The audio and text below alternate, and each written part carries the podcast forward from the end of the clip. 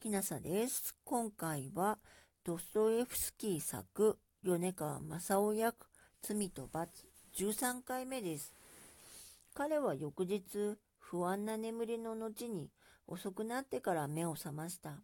しかし眠りも彼に力をつけなかった。彼はむしゃくしゃと苛立たしい意地悪な気持ちで目を覚ますと、さも肉肉しそうに自分の小部屋を見回した。それは奥行き六歩ばかりのちっぽけな檻で、ほぼ壁から離れてぶら下がっている埃まみれの黄色い壁紙のために、いかにもみすぼらしく見えた。その低いことと言ったら、少し背の高い人なら息が詰まりそうな気がして、四十今にも天井へ頭をぶっつけそうに思われるほどだった。家具も部屋に相応していた。あまりきちんとしていない三脚の古椅子といくつかのノートや本を載せて片隅に置かれているペンキ塗りのテーブル、すべてが埃まみれになっているのから見ても、もう長いこと人の手の触れないことが分かった。それから最後にもう一つ、ほとんど壁面全体と部屋を半ば占領している粗末な大型の不格好な長椅子。かつてはサラサバリだったのが、今すっかりボロボロになって、ラスコーリニコフのために寝台の役を務めていた。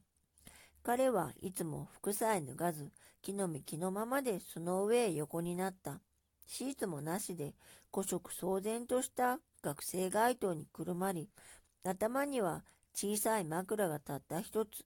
その枕を高くするために持っているだけの肌着を綺麗なのも気汚したのも残らずその下へ突っ込んだ。長椅子の前には小さいテーブルが置いてある。これ以上に身を落として引き垂れるのはいささか難儀なくらいだった。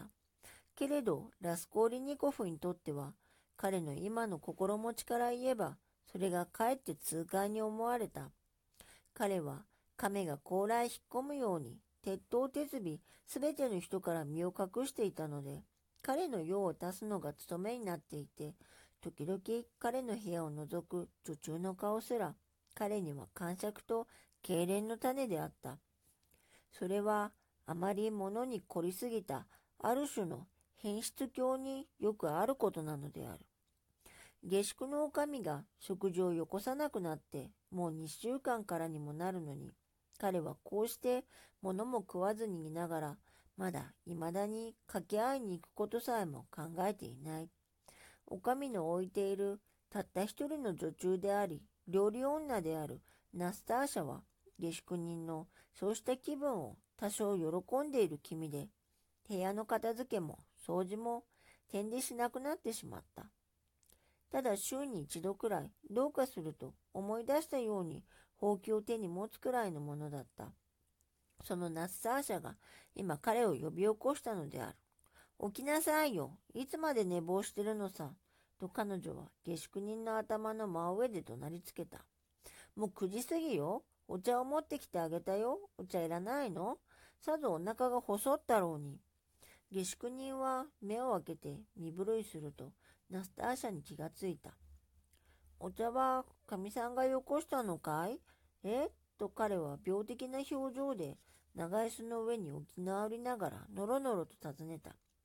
何のおかみさんが彼女は下宿人の前に出がらしの茶を入れたひびのいた自前の茶碗を置き、黄色い砂糖の塊を二つ乗せた。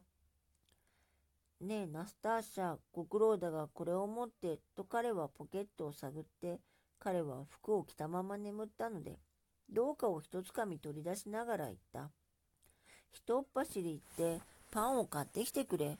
それから腸詰め屋でソーセージを少し安いところをな。パンはすぐ持ってきてあげるけれど、腸詰めの代わりにキャベツ汁はどう？いいおつゆだよ。昨日の残り。私昨日から取っといてあげたんだけど、あんたの代わりが遅いもんだから、そりゃあいいおつゆだよ。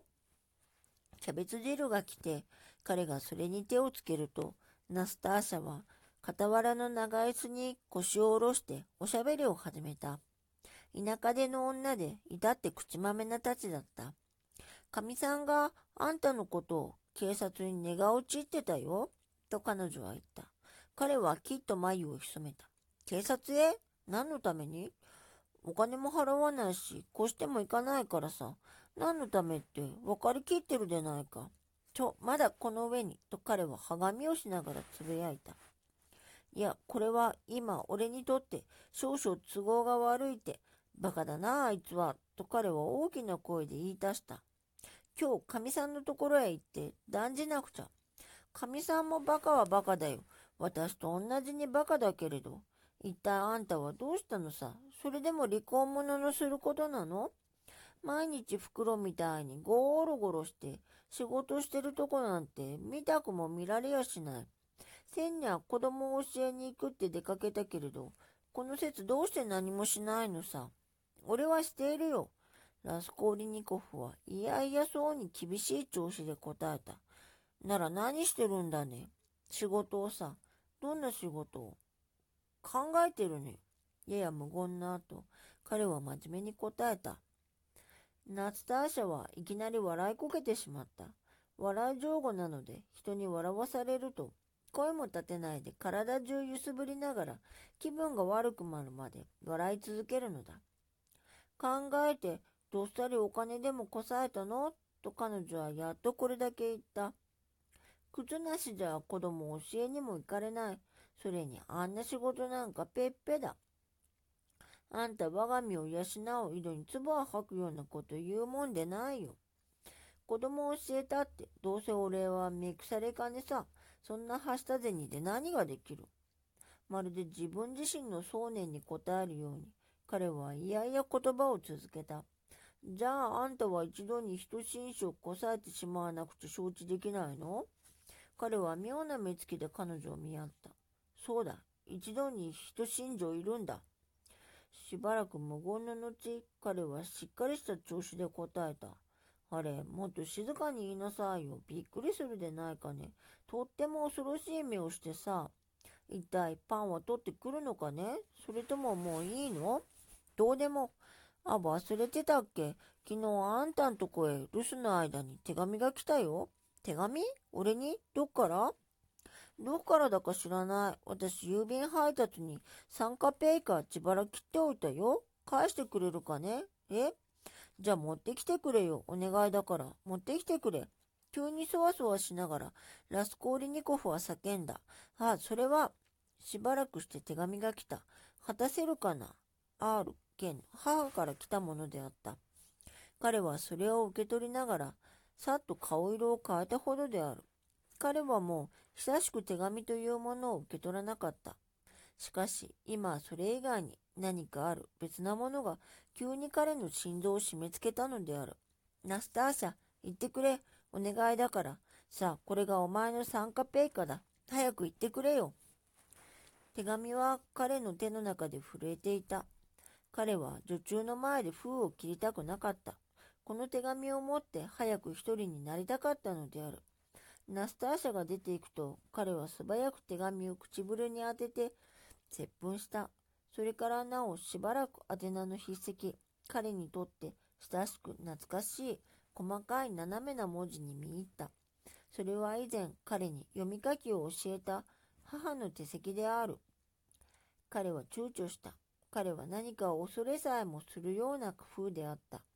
やがてついに封を切った。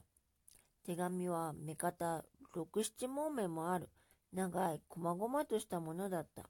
大きな書簡線2枚にびっしりと一面に細かく書いてある。今回はここまでです。ドストエフスキー作米川正夫役罪と罰13回目でした。もしあなたが聞いていらっしゃるのが夜でしたらよく眠れますようにおやすみなさい。